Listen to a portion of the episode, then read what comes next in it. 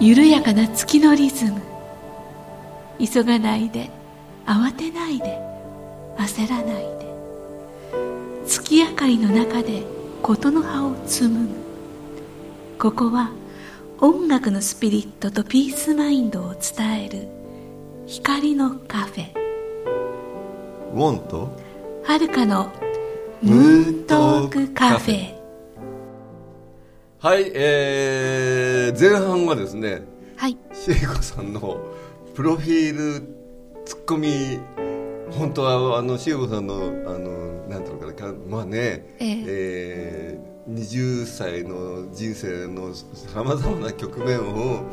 あのもっともっと掘り下げてお話ししてもらいたかったんだけど、まあ、時間の都合でねあのさらっとしちゃったけれどそれでもすごい深いお話が出しましたからね。たはい、それで休憩を挟んでですけれどその挟みの休憩中に美味しいお食事タイムになっちゃいました。夫婦さんの目の前にサラダまだサラダが残ってますけれどもうもうあの大体普通さこうこういう番組を収録してる時にお食事すると、もう今日は終わりました打ち上げっていう感じになりません？そうあの喋り手は食べると口が緩くなっちゃうんで基本的にそんなに食べないんですよ。お茶と。口が緩くなるってどういうことですか？うーん。いや口が緩くなるとしか言いようがない。唾液が出すぎるのかな。なるほど。もう本当にそれだけ美味しかったんですけれど、今日はあのある素敵な女性が差し入れお食事をしてくださいました、はい、もう私のママのようなもう本当に素敵な方。お姉様じゃないですか？あそっか。もとい。私のお姉様のような本当慕ってる方なんですけどお料理はい家のご紹介ください松前成子さんです、はい。いつもいつもありがとうございます、はい、いやもうお邪魔しております。今日は春のお料理を用意しましたけど喜んでいただけて本当に私も幸せです。ありがとうございます。はい、もう思いのねあのご自宅からもうねあの運んできてくださって重箱で。そうお花見のピクニックのようなね感じで。そうあのもうだし巻きとか美味しかったんだよね。美味しかったですね。煮物とかね。それからこれあのお赤飯ですか？はいあの黒豆のご飯ですね。おこわです。おこわご飯。もうねいいろんなおかずがねもう色とりどりでエビちゃんもいますし、もうお野菜中心でね。お野菜中心僕ベジタリアンだから本当、でもエビちゃんもいただきました。エビは OK あのだし巻きもすごい綺麗にできてるんだけどあれは何かあるんですか？ああれはまあ伊達巻きなんですけどもお正月に必ず作るお料理で、はい。はんぺんで作ってますはいもう今日はあのお正月みたいな気分ですけど。今日は本当ね春一番昨日は春一番の嵐だったんだけども、すごい素敵なあの日差しのもとにで美味しくいただきました。美味しくいただきました。どうも本当にありがとうございました。ありがとうございます。これからもよろしくお願いします。承知いたしました。松前のり子さんおしょお料理差し入れいただきました。ありがとうございます、ではですねさて。続き。はい。茂雄さんのこれからもっとディープなお話をね、えー突入していきたいと思うんですけれどもね。まあ先ほどのプロフィールの話で、はい。まあえー音楽活動にね鈴木茂子さんのこうが音楽を自分のなんか一生のなんていうのかなこうお仕事って言ったらいいのか。好きなことをして自分の人生をもう過ごしていこうってい音楽を通してね。この社会にね触れていく、そういうことを決意された。はい。そういう瞬間をもうすごいあのねもうイマジネーションたっぷりにお話ししてくださったんだけれどドラマのように。ね。ね。突然目の前がパーッと開けたという、ね、そういうお話があのねやっぱり聞いてて嬉しくなりますよね。そうですよね。でそこですごく僕が思うのだけれど、そういうふうに音楽の活動をしながらも彼女は非常にもう彼女ってここにいるんですけどね。あの非常にいろんな世界に目を向き始めるんですけれどええ。それって慎吾さんいつ頃からこうなんていうか音楽以外のことに目を向き始めたんですか、本当ね、うんああのその前に、うん。あの黒豆ご飯美味しかったです。さっき言えなかったから松前さんありがとうございます。はい。はい、すいません。いいんですはい、あまりにも言いたかったから。はいこれは一言はい。大事です、はい。こういうところのねお気持ちが嬉しいですよね。ね本当にありがとうございます、ありがとうございます。で、えっ、といつ頃からってことですよね。その音楽以外のものうん。に注意が向けた。多分ね私ね一番最初にそういうことを考え始めたのが歌を歌い始め多分ね一番最初にもね歌を歌い始めて、うん。目の前が明るくなった時に、うん。いやこれは人生私が思っていたのと違う世界があるぞっていうふうには思ったんですよ。自分の思っていた人生とは違う世界、そうですね。目に見えないところ。そう言ってもいいかもしれません、うんうん。なんかその今までは普通に学校に行って普通に教育を受けて普通にそこでこう階段を上って良いところに行くっていうことしか考えてなかった私にとって、うん。そこから先こう音楽をやって生きていく人生っていうのはその自分って私っていうこの人であるとかあの相手、まあ、合っている相手だとかいろんなものの後ろにもっとすごい深い世界があるっていうことを見つけていくっていうことでもあったなというふうに思っていてだから歌を歌いながら私はそれを深めていったっていう感覚はあるんですけども実際にこれだと思うものに出会ったのは歌い始めてから5年ぐらい経ってえなんとすごいひどいぎっくり腰になっちゃった時のことなんですけえど、うん。で、えっと、私その日ね、えっと、ライブがあったんですよ。でよりにもよそうってなんですよ。ライブがあったんあの横浜の、えええー館内っていうところのあのラジャズジャズクラブでライブがあったんで、うん。あの昼間じゃあこれから出かけようと思ってお化粧をしてええ。それでお衣装を着て、うん。それでカバン持ってジャケット着てそれで鏡を見て「ハクション!」ってやったうわーくしゃみで。ね なんかここでこう今日なんかあの共感してくださるとすごくありがたい気持ち経験者は。もうやばいと思ったんです、うんうん。で案の定動こうと思っても激痛で全く動けなくて、うんうんそれで仕方がないんで油汗を流しながらその日あの伴奏してくれてた渡辺和樹さん、はい。あの私たちの共通の,、はい共通の友人ではいピアニストで。素晴らしいピアニストはの渡辺和樹さんっていう方がその日を伴奏してくださってたんで、はい。しょうがない和樹さんに呼んで来てもらおうと思ってうち、まで迎えに来てもらったんです。電車に乗りようもなかったので。うんうん。でとにかくあのうつでステージに上がるものの鉄則としては具合が悪かろうがなんだろうがとにかく現場に行くべしっていうのが、うんうんうんうん。あのそのねこの一応そうそう。エンターテイナーの人たちの、はい。もうなんていうか不分率がありますよね。ね。最近はそうでもないらしいんですけど、うん。まあでもなんでとにかく私は何が何でもステージに上がらないといけないと思ってで迎えに来てもらってでもね歩けないんだけど無理やり、うん。あの和樹さんに手を引いてもらってステージに上がって、うん。それであの椅子に座って一応歌だけ歌って、うん。でも本当にうなりながら帰ってきたんだけどその帰りの車の中で和樹さんが「茂子さんね」って「あなたのその腰痛は自分の体の使い方が悪いから来てるんじゃないかな」って言ったんですよ。あらうん。それでいやーって思ったんでもねその時はもうどうでもよくとにかく治りさえすれば何でもいいと思ったのでうん。その和樹さんが紹介してくださったアレクサンダーテクニックっていうそのテクニックの先生のところに翌々日ぐらいにもレッスンに行ってみたんですね。でそしたらなんと驚いたことにその45分ぐらいのレッスンで腰痛治ってしまったまだまだよろよろしながら行ったのに45分のレッスンで完璧治っちゃって普通に歩いて帰れるようになったんですよ。腰痛治すレッスンじゃないですもんね。そうなんですよ。でしかもですけど、うん。これもあの全くあの誇張でもなんでもなくてその後私はぎっくり腰みたいなひどい腰痛を起こしたことが一回もないんです。その後の人生だから320年とか。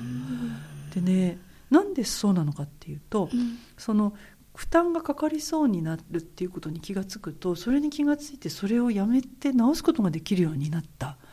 からなんですよね。つまりはい。体に対して敏感になったってこと、そうですね、ん。そうです。だからね腰痛が治ったっていうこと以上に私が驚いたのが、今まで自分が全く気が付かないで自分の体にいかに負担をかけてたか。力をうん。力を入れそうですね。要するに入れなくてもいい力にをいろんなところに入れていたっていうことに気がついた。だから自分がいかに疲れてたかっていうことに気がついたっていうことなんですけどそもそもぎっくり腰とかってもうありとあらゆるところが固まってしまって負担をかけられるところが脊椎にしかないうんから来るんですね。うなんだ。体がだから柔らかくて、あのーちゃんと動いてれば別にその負担っていうのは分散されるので腰痛にはならないものなんですけどなくしゃみしただけで腰痛になるっていうのはよほど体が疲れて硬くなってたっていうことだと思うんですね。その、はい。なんていうのかな体のはい。使い方が、うん。あのある意味その自然じゃなかったっていううん。話だけど、でも普通に歩いて普通にこう生活してるんだと思うのね、うん。ただなぜか知らないけれど、うん。多分その考え方だったり心のありようだったりがうん体に反映していた、つまりこう生き方そのものがむず無理をしていた、そうですね。うん。それが体に入れてそしてそれが腰痛になったっていううん、ことだよね。っていうふうに私は思います。ね。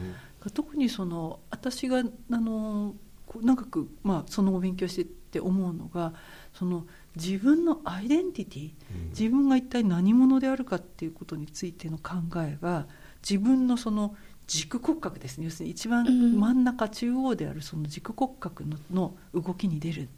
と思うんですよ。えちょちょっと待ってね。まはい。ず軸骨格っていう言葉初めて聞いたんだけど、そうです。ねあの背骨。頭と背骨ですね。うん。軸になるそうですね。骨格。格だ、はい。うん。だ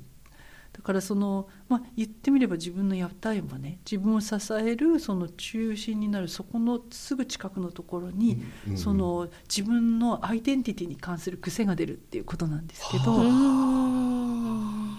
自分のアイデンティティ、はい。自分の生き様自分のはい。生きてることの本質的ななんか理由みたいな、うん。もしくはその意識のあり方みたいなものがうん背骨に出るという、そうですねだからそれがその自然ななんていうかなあのエネルギーというか自分の人生の流れに合ってない時にあの例えば腰痛みたいな故障が起こるっていう言い方をしてもいいと思うんですけど。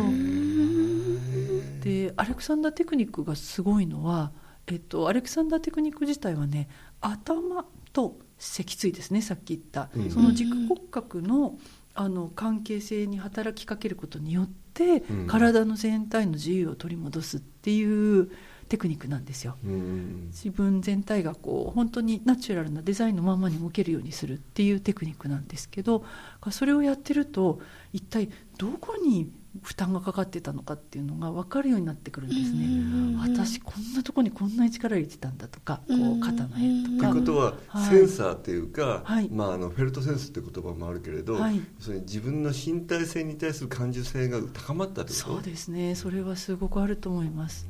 私だってその特に乖離してたその雲が、うん。うん。あがっていう話を、うん。その前回頃にしましたけど、その頃は自分が体があるっていうのがほとんど分かんなくて触ってもなんかなんて言ったら反応がよく分かんないみたいな感じだったんですよ。うん。あのそういう人いるよね、うん。その身体感覚がすごくこう薄いというかね。いうかね。それは実を言うと自分自身のその、まあ、魂に触れる感覚もすごくあのこう自分に見つけにくいっていう、うんフィルターをかけてたりする、だからそのアレクサンダーの探求を通して私はなんか世界に再び触れ直すみたいな経験をしたと思います。うん。でね、今も覚えてるのがレッスン大体まあ45分とかで終わるんですけどそしたらねその後長いお散歩に行くんですよ。2お散歩。時間ぐらい歩いてで森の中とか歩いてみんなで。いえ私一一人人でであ終わった後に。それはプログラムのプログラムとしてそのウォーキングがあっじゃたわけじゃななくて。くて私が一人で、うん。その自分が新しくその獲得した体というか、うん。その使い方で世界を歩く時に一体世界はどうに見えるだろうかっていうことを見たかったんですよね。うん。だから歩いて木に触ったりとか空眺めたりとか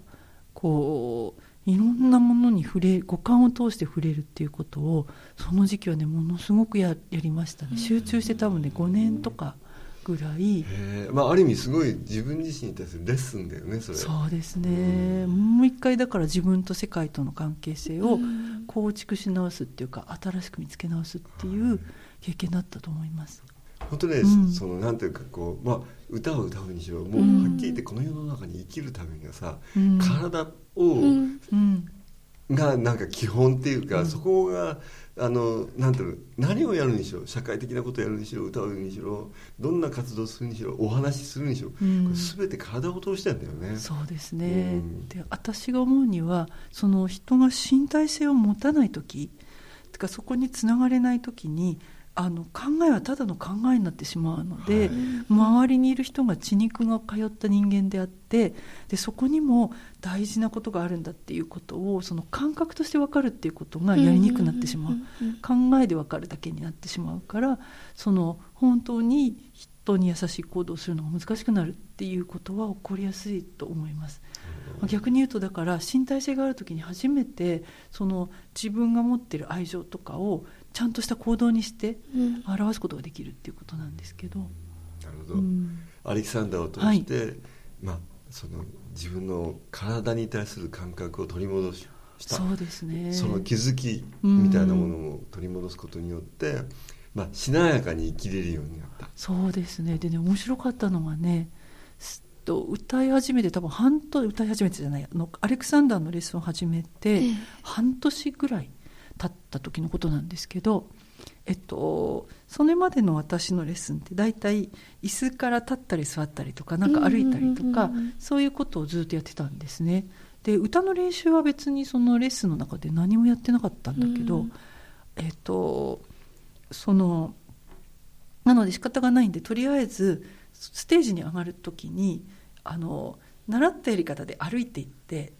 それでその習ったやり方でお辞儀をして、うん、で習ったやり方で戻その頭が上がってくるっていうことだけをやったんですね、うん、そのレースで習ったことを使って、そしたら客席で人が泣くようになったそれまでそういう現象は起こらなかったんですけどそれを始めてから初めてそのなんていうか私が歌いたいことで伝えようとしていたその思いっていうのが客席にいる人にすごくよく伝わるようになったんですよね。それは、うん、そのその舞台に出るまでのプロセス、うん、もしくはお辞儀するまでのプロセス、うん、そういうものの中でなんていうの歌い手としての茂子さんが、はい、意識がもしくは何かこう何か大きな変化をそれをもたらしてるそうですね。なんか深さが変わったっていうのはあると思います、特にそのなんていうのかな。全体の全体が変わるっていうのはどういうことかっていうと、声の楽器は体なので、うん、えーと、この体が振動するっていうことが一番の振動はもちろん声帯ですけども、うん、その声帯が響いたその後にその体の全体が振動することで声っていうのは出るわけですね。えーで例えば私が今、えーと、ちょっと緊張して体を固めたとします。そうするとこういう声になってしまうんですよ。違う声が変わったのがありました呼吸の出方も変わりました、はい、こんな喋り方するのは多分みんな聞きたくないと思うんですけど。はい。っていうぐらい、はい、えー、っていうぐらいだからその自分の体があの必要なところだけを使っているかどうかっていうことですね。無駄な緊張してないっていうことが実はその声っていう楽器がどれぐらい余すところなくなるかっていうことと関係があるんですけどでまたその自分の体の緊張が自分の心から起こっているっていうことを考えた時にそのいらない体の緊張を手放すっていうことはいらない心の緊張をあるいは必要のない思い込みを手放すっていうことなので、なんていうかそれがこうあの一緒になくなっていった時により深いところからあの思いが届くようになるで声も深くなるっていうその2つが同時に起こるってことだと思うんですけど。それがよく言う、あの、はい、心と体はつながっているっていうそうですねことになると思います。ね、同じことなんだと思うね。同じ次元にある、そうですよね。お話伺っててね、その、うん、まあ緩めるっていう話してたんですけど、うん、緩めすぎないことの大切さって、うん、その緩めることによって響きがすごく良くなるんだけれども、はい緩め加減っていうんですかね。はいそこねすごい大事なポイントなんですよ実は、うん、難しいなと思って、はい、えっとこれ誤解がありがちなんですけど、えー、えっと不要なところを緩めるっていうことは必要なところを必要なだけ使うっていうことなんですね。だからあのただ何もかも緩めてしまえばいいっていうものでは全くなくて、不要なところを緩めることによって必要な筋肉が使われるようになるっていうことが実は大事なことです。で逆に言うと不要なところに力を入れていると本当に必要なところを使うことができなくなってしまうっていうことなんですよ。だからねアレクサンダーのレッスンをすると多くの場合最初のね数日間いわゆるコアマッスルインナーマッスルが普段と違うやり方で使われるようなのですごく疲れます。お腹の真ん中がなんでこんなに疲れるんだろうと思うんだけど大体数日で治るんですけど、うんうん、あのそれは今まで外側を固めてしまってたせいで使えなかったインナーマッスルがちゃんと使われるようになる。っていうことなんですね。これねあそうそうって思ったのが、うん、ついこの間あの辰村ゆかりさんから誘われてうんうん、このアレキサンダーテクニック受けに行ったんですよ。あなた受けたことあるんね、うち、もう本当ずっと受けたかったんです。でも、しげこさんのスケジュールの浜松となかなか合わなかった。しげこさんは今のあのアレキサンダーあのテクニックのはい、あのインストラクターそうインストラクターで、はい、はい、浜松で開いて、今静岡なんですけど。あそっか、はい、静岡でやってらっしゃって、なかなかちょっとそこまで行くスケジュールが合わなかったから、うんうん、どっかあるといいなと思ってたら、うん、思ってたらやっぱりアンテナ出すとちゃんとそういう情報がやってきて、うん、ゆかりさんと一緒に参加させゆかりさんが「いいわよ」って「行く?」あ「行く?」って言って行ってやってその時にやっぱり背骨の話と頭蓋骨の話と立つ座る。でそのいわゆる立とうと思わない、歩こうと思わないっていうところから始まって、自分の中の意識を変えていくっていうことをねやっていってである意味すごい難しかったんですよ。今までやってない動きだし、やってない考え方、体の使い方の考え方だから、だからこれは本当に習得するためにはもうちゃんと通って、ちゃんとこう体を向けて、気持ちと体を1回2回で習得できるものじゃないから、ちゃんと自分の中でやって体を、なんて言うんだろう。正しい使い方、体本来が持ってる使い方にできたらいいなってすごく思いましたね。素晴らしい生徒さんです。もう、じゃあ、じゃあ、あの、はい、えー、しげこさんのレッスンに彼女参加して、はい、えー、はい、しげこさんの方に参加したんだよね。しげこさんは、えっと、かいそうですよね。うん、そのとあの別の別の別のインストラクター。の方で、はい、そうですか。わあ、やっぱりその。あの重子さん歌いてあなたはほらしゃべり手でで僕はピアニストじゃない。やっぱ体を使う仕事なので、うん、あの体に対する気づきがあればあるほどいいっていうか、うん、もうやっぱりねもうそのパフォーマンスをするだけじゃなくて生き方そのものが変わってくると僕は思うので、すごく大事ですよね。大事ですよね。はい。でもね本当重子さんを見てるとねやら柔らかいこうしなやか、ふわ、うん、もうなんかね、あのいつだったかな握手してもらったことあるのよ、えー、あの触れちゃいけないんだけどね しないように。そしたらね本当にこう包むようにこう握手されたことがあってさなんだこの人はって思ったことがあるんだよね、えー、うん、すごいふわーっとなんかこう空気に包まれるようなね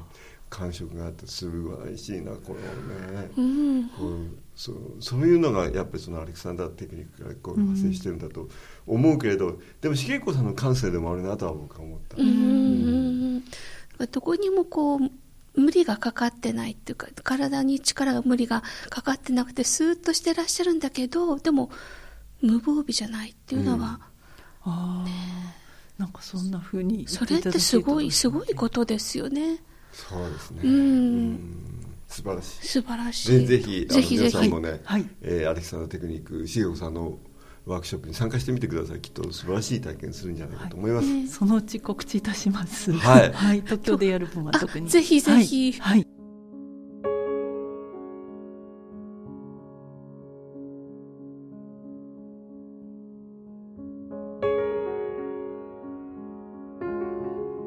はい、はいアレキサンダーテクニックのお話、もう体についてのお話もこれも本当に深いので、えー、もっともっと掘り下げてお話したいんですけれど、はい、次に行ってみます。杉子さんは、はい。体の問題だけではなく、えーそう平和の問題にも深く関わっています、そうです。ねまず NVC うん。にもねまず取り組んでらっしゃじゃあるからそこから入った方がいいのかしら歌から入った方がいいのか。あーどっちでも大丈夫ですよ。どちらでもえー NVC、えーノンバイオレンスコミュニケーションっていう、ノンバイオレントコミュニケーションですね。はい。えっとまあ日本語に訳すと非暴力コミュニケーションっていうふうになるんですけど、その自分と例えば対立する何かがあった時にそのどちらが正しいかっていうことを言い合うんじゃなくて、お互いにとって何が大事なのかっていうことをお互いに聞き合うことによってその対立を強力に変えていくっていう対話法だっていうふうにあの言ってもいいかと思います。発生した、はい対話法対話法ですね。はい。でまあその対話っていうのは自分との対話っていうのもあるし、その誰か他の他の人の対話っていうこともあるんですけども、えっとでえっと今から40年ぐらい前に。結構、はいあの歴史そうですねマーシャル・ローゼンバーグさんっていう名前のアメリカ人の心理学者の人が作った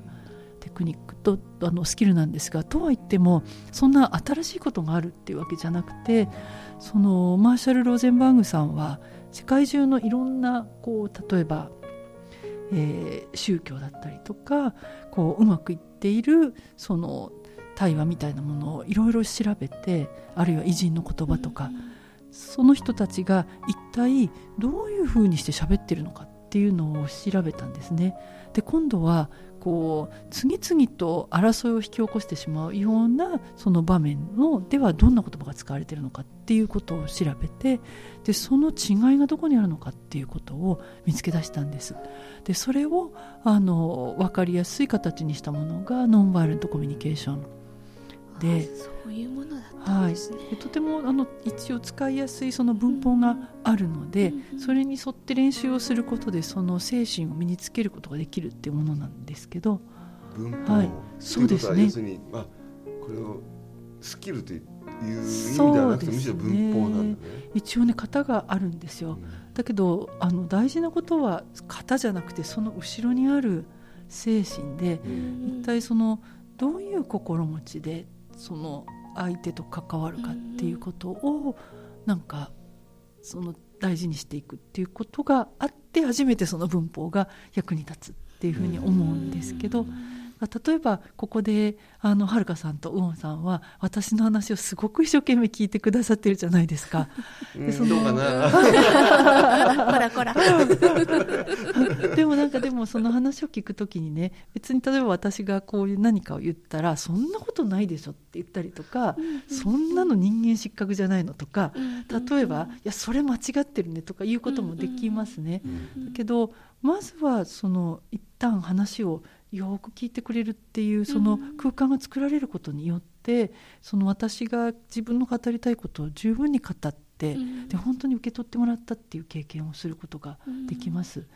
でそれがあるところになんかすごくこう生き生きした人間性みたいなものが出てきて、みんながこう生き生き幸せに暮らせるっていうそういうこう状態が作られていくっていうところが多分ポイントだと思うんですけど。人間いたいな。やっぱりあの今こういう場だとね、曽谷茂子さんはいやはるかさんの声を僕ちゃんと聞いてるよね。でも例えば家庭に入ってさ 奥さんとか息子がさ「これこうだよね」とかって「そうじゃなくてさ」みたいな なんかすぐ僕なんか反応しちゃっ言ったりして。やっぱり美恵子さんによく言われる。もう,、もうストレートに受け止めてくれたことないわよね。素いやでも直にうんねと言えばいいのに。そうそうそうそう。でもなんでねここで反応さなくちゃいけないのみたいな。聞いてないのにとかって、はいって言ってね。そうです。でもね NVC でも言われるのは実はね家庭とか恋人同士とか親子とか、うん。そこが一番あのワーストウォーゾーンな位置そうなんだよね。そう近い人の関係が一番難しいっていうのはね、やっぱり言われるんです、ん。で実はねそれにはちょっと面白い話なんですけどついこの間勉強してきたからあのお話しすると理由がありまして、あのね脳の中には自分のアイデンティティをあの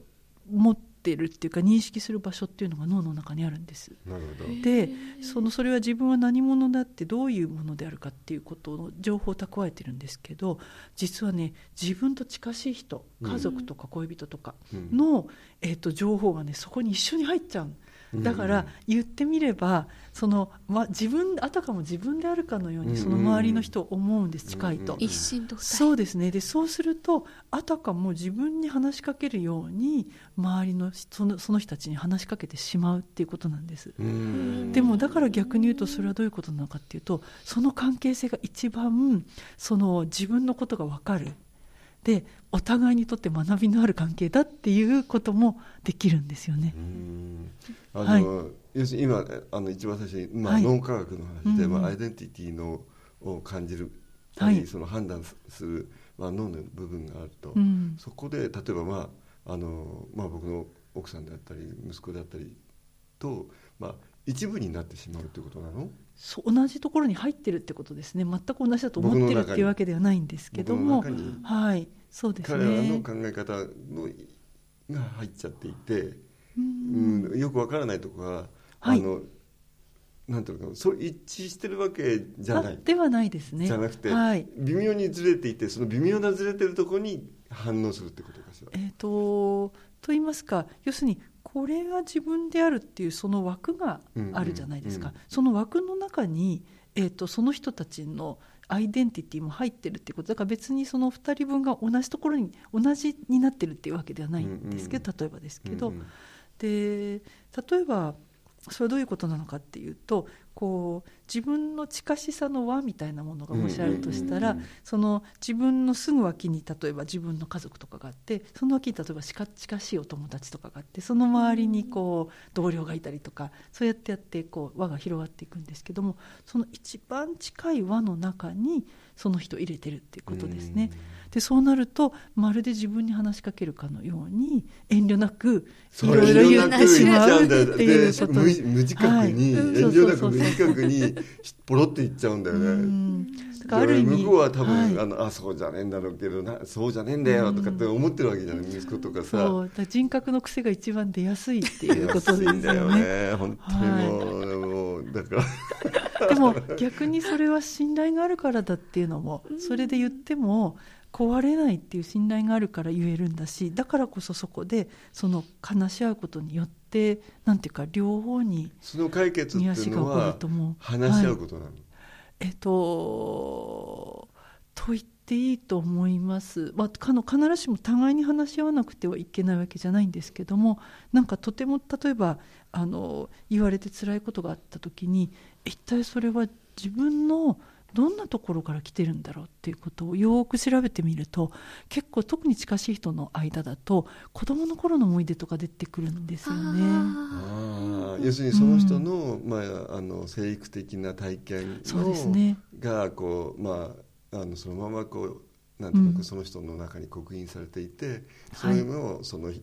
そういうものがこう近しい人との会話の中でその雛形がこう顔を出すっていうようなはい。感じで、ですね、うん。それがやっぱり近しい人の間で起こりやすいからこそ、そこに逆に癒しの可能性があるって言っていいと思うんですけど。その癒しの可能性っていうのは、うん。あのそのことでその自分のこう無自覚に負ってしまった一つのこう、まあ、癖みたいなものをに自覚化されるっていうことか。そうですねでそのそこで何をその人が大事にして必要としているのかっていうのにつながっていくっていうのが、まあ、うん NVC ではやることなんですけど、ノンバイレントコミュニケーションのその一番の基本になる考え方っていうのは人がやることとかなすこととかは全部何かものすごく大事なものがあってその大事なものがあるからこそ起こす行動だっていうふうに考えるんです。で例えば今私たちがこういうふうにして話をしているのは、うんうん。その自分にとって大切なことを分かち合ってうん。で分かち合うことによってあの聞いてくださる人にに聞いてもらったりとか貢献したりするっていうことだと思うんですけど、必ず、はい。なんて僕たちの問題なり、はい。意識していることは、はい。実を言うと世の中のだほとんどの人も意識しているっていうことだよね。はい、でそれにそうですね、うん。それをだから分かち合うことによって何かの形で貢献がしたいと思ってるからこそうんこうやって話してるわけなんだけど、なんでそのそれぞれ多分ご飯を食べるとかはその食物を取るっていうニーズを満たすためにやってるし例えばあの本を読むっていうのは場合によったら学ぶっていうニーズを満たしてるかもしれませんけどその誰がどう人間の全部がこう共通して持ってるその大事なものっていうのを我々が満たすために行動してるとしたらその一番大事なものにあのみんながつながることができたらそこには争いはないんじゃないかなっていうことを NVC では考えます。なるほどね。まあ本当にその、はいまあこの実に多様な、うんじあのなんていうかこう、ええ。あのまあ人種であったり考え方であったり、うん。あのそれぞれあのまあ性別であったり、うん。まあマイノリティであったり、うん。それだけのなんか差異があって、うん。それを超えていくものがなんかあるよね。そうですね。でそれをだから NVC ではニーズっていう、まあ、人類が普遍的に大事にしている質みたいなものですかね、うん。ニーズ。そうニーズっていうんですけど、っていうふうにしてあのニーズってニード？考える要するにそうそうそうそう。必要としてること？必要としてるものっていうことですね。大切なものとか。だから例えばあの戦争をしてるような時でも、それぞれの国の人たちがそのやってる手段ですね。その人を殺すっていう手段はどう考えてもひどいものであって納得のできるものではないけどでも何のために何が大事でそれをやってるのかっていうとその例えば戦場に出ていく兵士にとってみたら、えっと、少なくともその人たちは自分の家族とか大切な人を守りたいっていうことが望みでやってくるわけじゃないですか、だから人殺しっていう手段には同意ができなくても、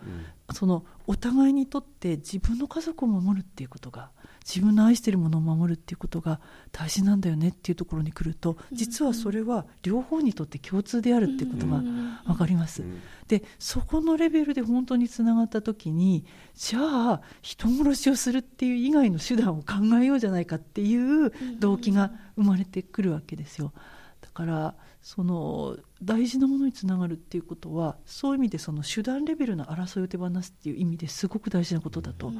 私は思います。戦争を、あののそのさなかの兵士たちはみんな自分の家族を守るためにやっている。でな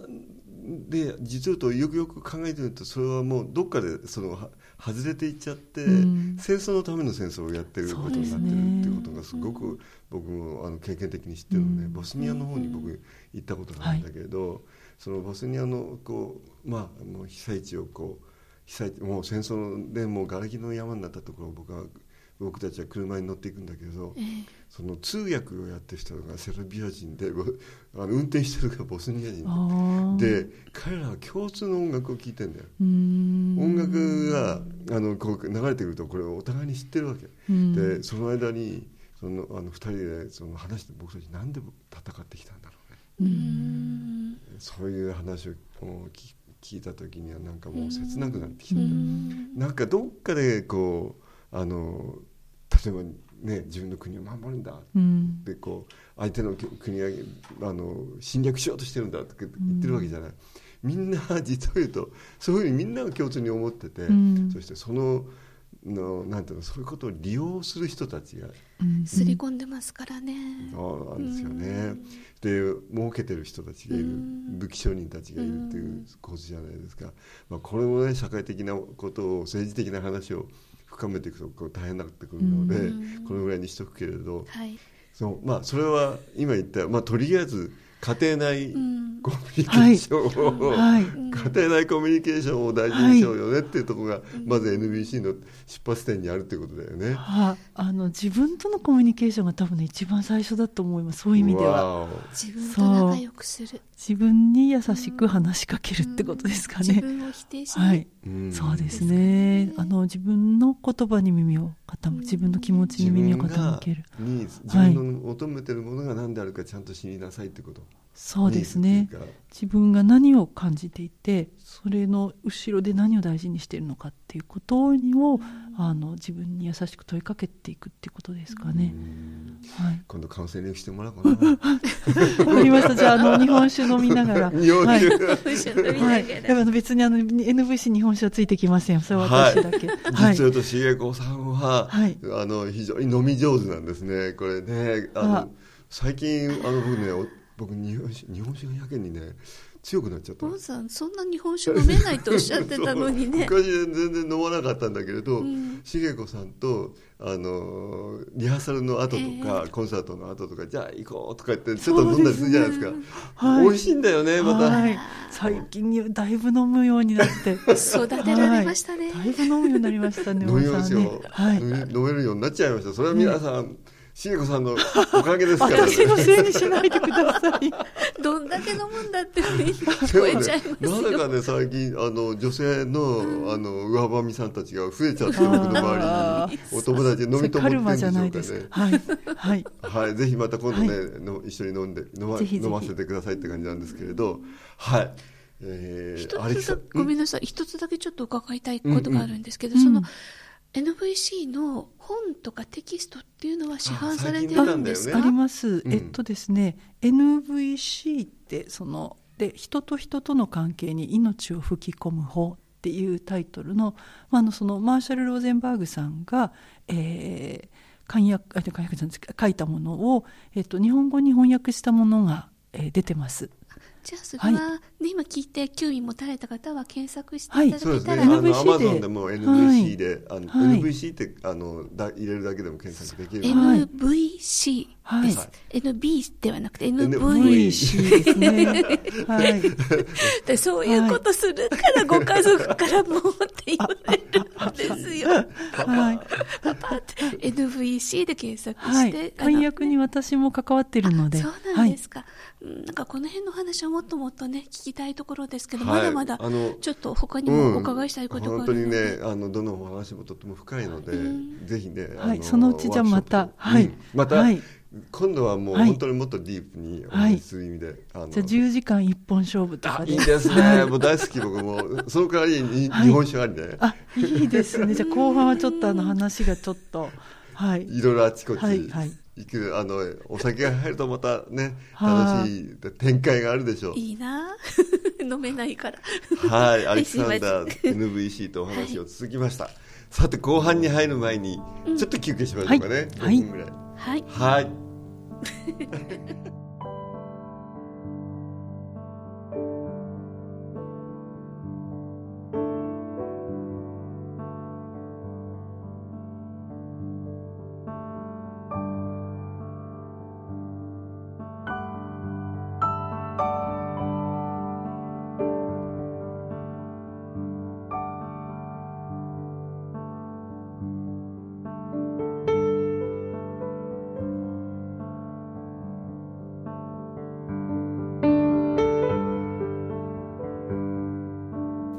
はい、さてさてさてさてさて、さて、しえこさんのお話、どんどんどんどん深くなってきています。はい。で、あのアレキサンダーテクニック、そして、えー NVC、はい。その NVC の流れではないんだとは思うんだけれど、あのしえこさんは。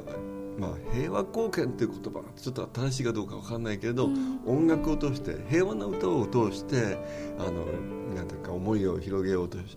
されてもいます。えねあの、何度か僕も演奏させてもらいましたけはいれど、。ありがとうございました。ピースなんだっけなんかはい。ブレスフォーピースですあねペ。ソペースはい呼吸そうですね。平和への息遣いっていうことなんですけど、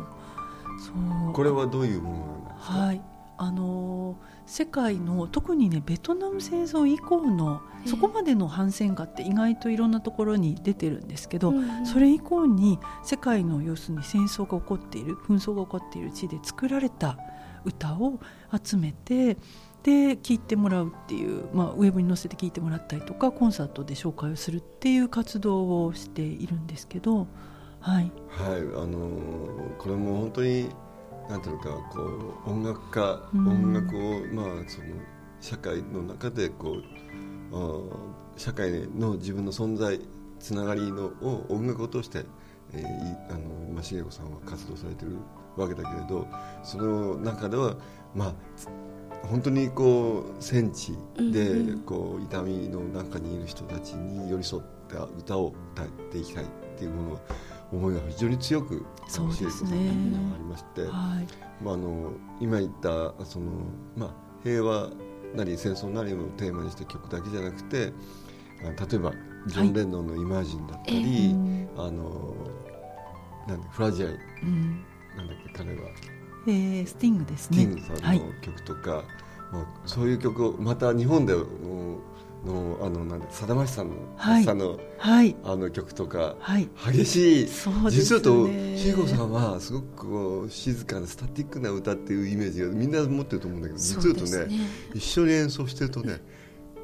激しいんですよ 結構。ヘトヘトでいつもかわいいもう。コンサート終わると僕はヘトヘトになってるんですよ。行き過ぎてしまいました。はい、よくありますね。はい。い。いやでも私ウォンさんとあの音楽やっててもうその音楽が素晴らしいっていうことはもちろんなんですけど、あの音楽とし家として活動しつつ社会と関わるええ目を持つっていうことをすごく大事にしてるっていう意味ですごく私はあのありがたく思っていてなんかその目があるからこそ演奏ができる曲とか、うん深みが出る演奏っていうのが私はあると思っていて、それをご一緒できるのをね本当にありがたく思ってるんですけど、僕がその演奏活動、うん。うん。まあ以前はスタジオミュージシャンだったりテレビコマーシャルの作曲やってる、まあ、いつスタジオに入ってればもしくはスタジオにそこにいる人たちと関わりしかなかった、うん。でもあの僕が今のコンサート活動するようになると普通の人たちがそこにいてそう。でそこのなその人普通の人たちの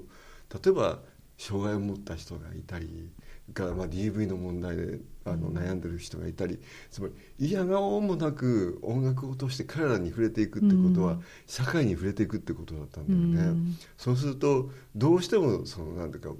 やっぱりそのか彼らは僕にとってはこう一つの家族の延長に上にいるので、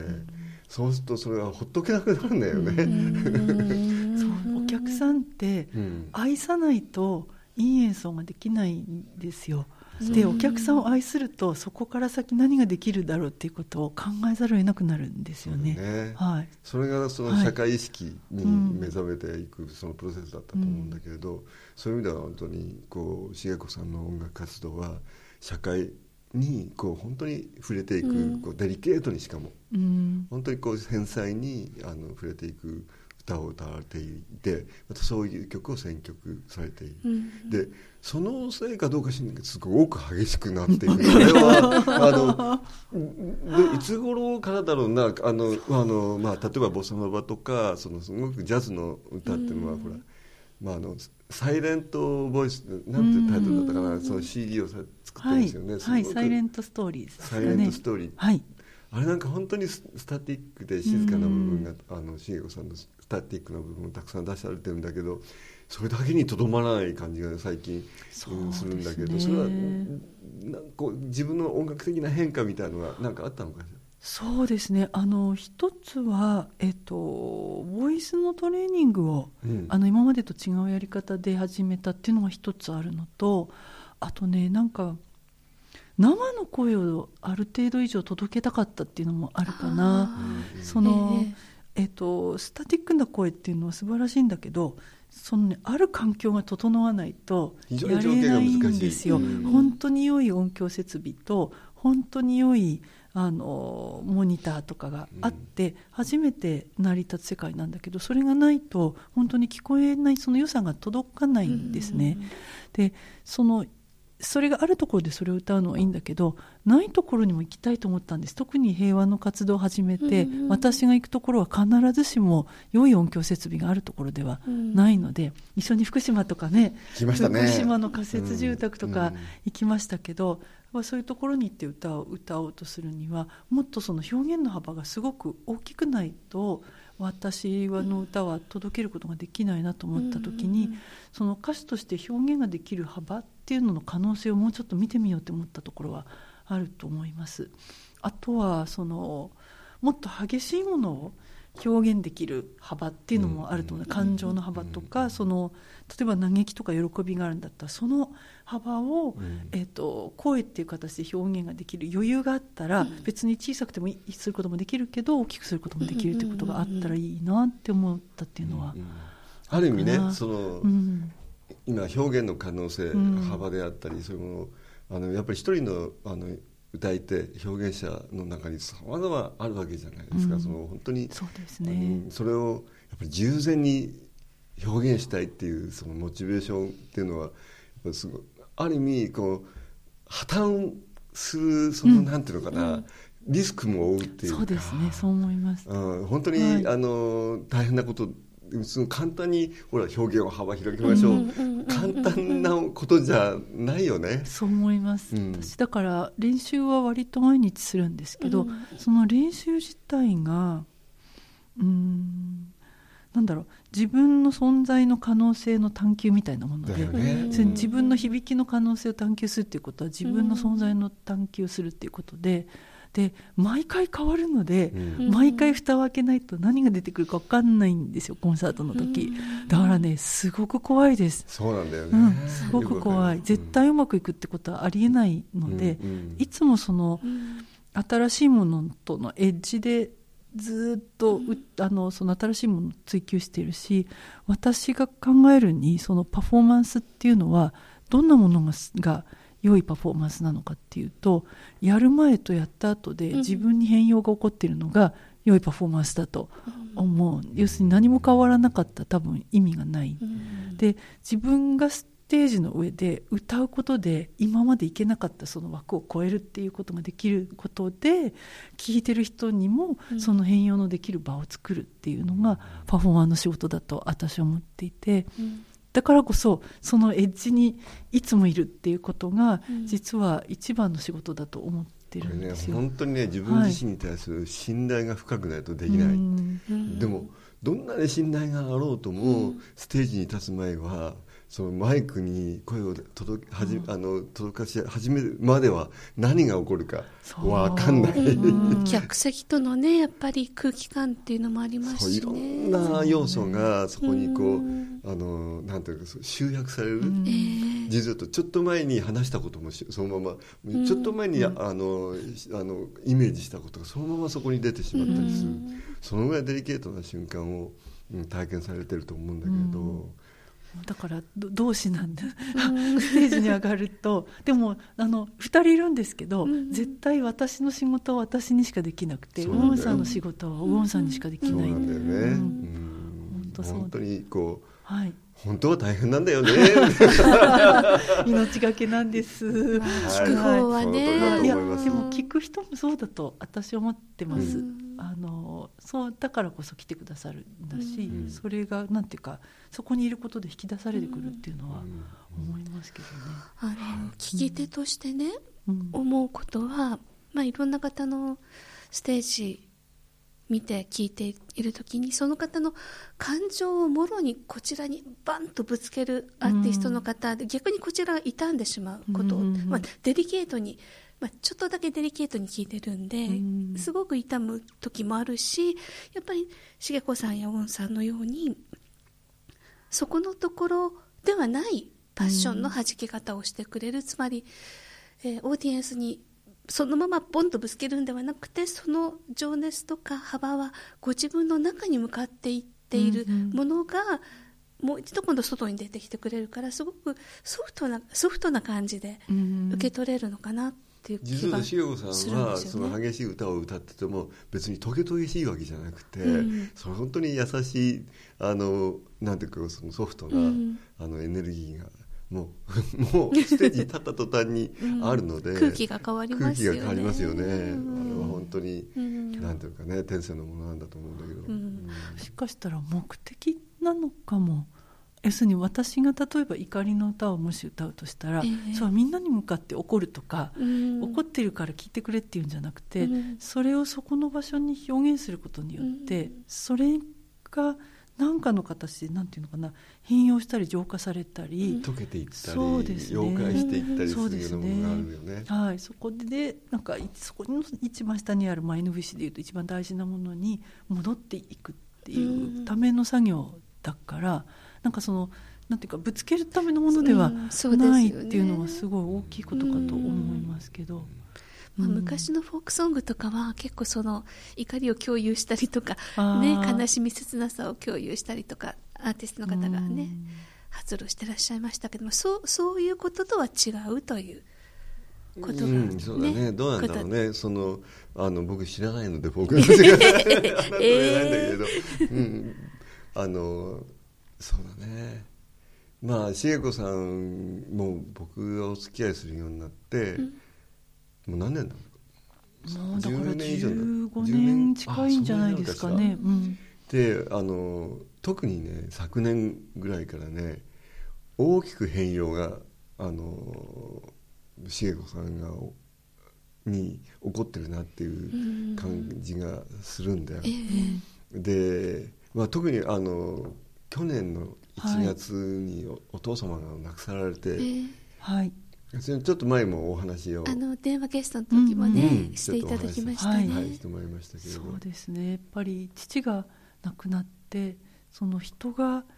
こうこの世を去っていくそのプロセスっていうのを、うん。まあ、私実際耳元で歌いながらずっと見送ったんだけどそれを見た時に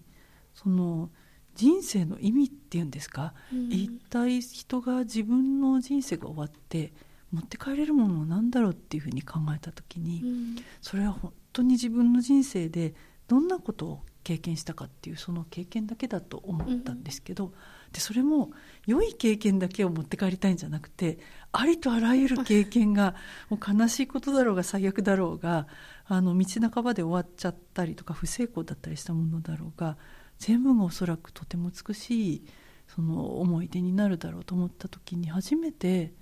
何でもいいんだったらうん。一番やりたいことやろうって。私のその人生の中で一番心の震えることをやって残りの人生を過ごそうってものすごく腑に落ちたんですよね、なんか父が亡くなってものすごく泣いたんですけど、うん。憎し自分に命をくれた人がいなくなるってこんなにありえないぐらい悲しいことなんだと思って泣いたんだけどその泣いた後の入れ物に入ってきたのは何が一番自分の人生にとって大事なのかっていうことだったなと思います。でいろんなことをあのやったんですけど例えばもう会えない人に手紙を書いたりとかね。あの出せない手紙を書いた。そうですね、うん。あとは今生きてて話し合える人がいたらこれまで話したことのなかった例えば深い感謝とか、うんうん。逆にこんなことが辛かったんだよっていうことをあの話す場を作ってみたりとか、うんあのうちの片付けまだ終わってないんですけど断捨離の話ね。断捨離したりとか、なんかその人生の中で自分にとって大事なものをもう一回掘り起こすというか見つけていくというかつながる作業をずっとやってるなと思っていて、うん。やっぱそれで一番やっぱり大きかったのは音楽だと思います。え昨年のその7月だったかな、うん。あの今まではそのなんていうのかな、まあ、彼女を支えてくれる人がたくさんいるから、そういう人たちがまあコンサートを企画して、えーその場を作るんだけど7月から自ら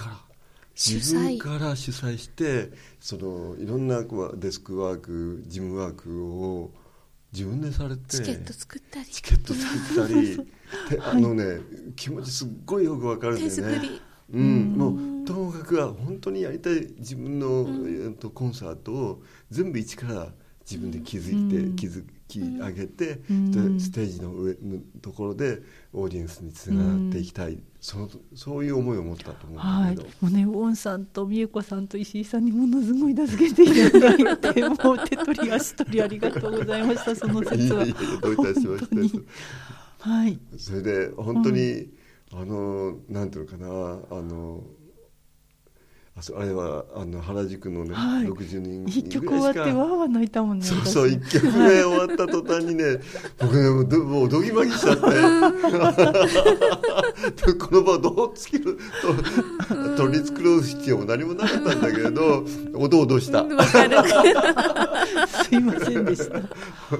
うんえ本当に素晴らしいコンサートね。ありがとうございました。そうでしたね。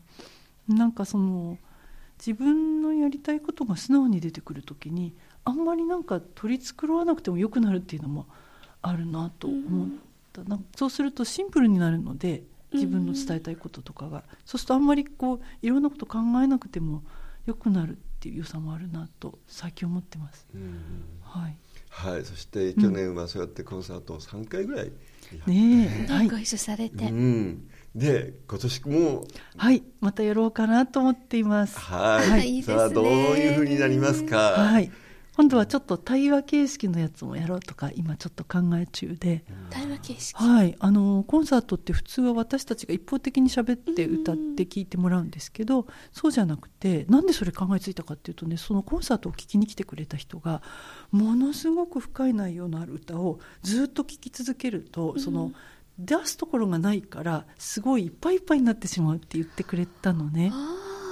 で、うんうんうんうん。あそれはそうかもしれない。特に私たちが演奏する音楽ってすごくやっぱり中身が深いので、ええ。それをなんかその話し合えるとかあのなんていうか彼らにも何かを語ってもらうっていう場があったらうんいいかなっていう参加ことを思って、型というかね実はとそうです例えば一つの曲をうん茂子さんの歌った曲を聴いた時にいろんな思いをこう、うん心にこう膨れ上がるじゃないですか、それをその時その時に、うん。あの僕たちもそれを受け取りたい、うん。演奏者も茂子さんもそれを受け取りたいと思ってるんだと思うんだよね。それを今度ちょっとコンサートの場でやってみたい、はい。ですね。というのがちょっと次の試みなんですけど。感想、きっとその感想の中にその方の経験したことだとか、うん。ね、思い出とかもきっと入ってくるでしょうし。そうだと思う。うん。それであのみんなも同じように感じてるはずなので、まあ、一つのコンサートというよりはワークショップだよね。結果としてね、うん。ワークショップにな楽しみです楽ねしみですね。なんかもうどんどんどんどん進化してる鈴木茂子。はい、うわどんどん進化してるウォンウィンさん。ああいえいえ。安藤はるかさん。はい。はるかちゃん、はい。もうはるかちゃんね頑張ります。頑張ってね。でも本当にあのね、えー短いような長いようなお話を茂子さんと今回ね、えーようやくできて。でもこれねまだまだなんか、うん。あの取っかかりのような気がしてね。季節ごとに来ていただきたいですね。ぜひぜひぜひぜひはい、あのまた来させてください、うんはい。なんかもう次にこの点こういう私思いがあって、みんなに言いたいみたいなことがあったら、わかぜひねこうあの、はい。ノーギャラですけれど松前さんのお食事がありますのはで、もう松井さんお願い。しますぜひぜひ来てほしいな、もしくは参加してきてほしいあのそのコンサートの後日談聞きたいですよね。そうですね。そうですね、うん。やったらぜひご報告に、はい。分かち合える。はい。気楽にここに来てくださいはいと嬉しい僕たちは。はいはいもう僕の代わりにここに座ってるかもしれないし。私の代わりに座ってるかもしれない。シエコとはるかのムーントトークカフカフェ。ェとかそれはそはい、れで、うん。今日は今日は本当にはい。ありがとうございました、ありがとうございました。こちらこそありがとうございました。はい。ゲストは鈴木茂子さんでした。はい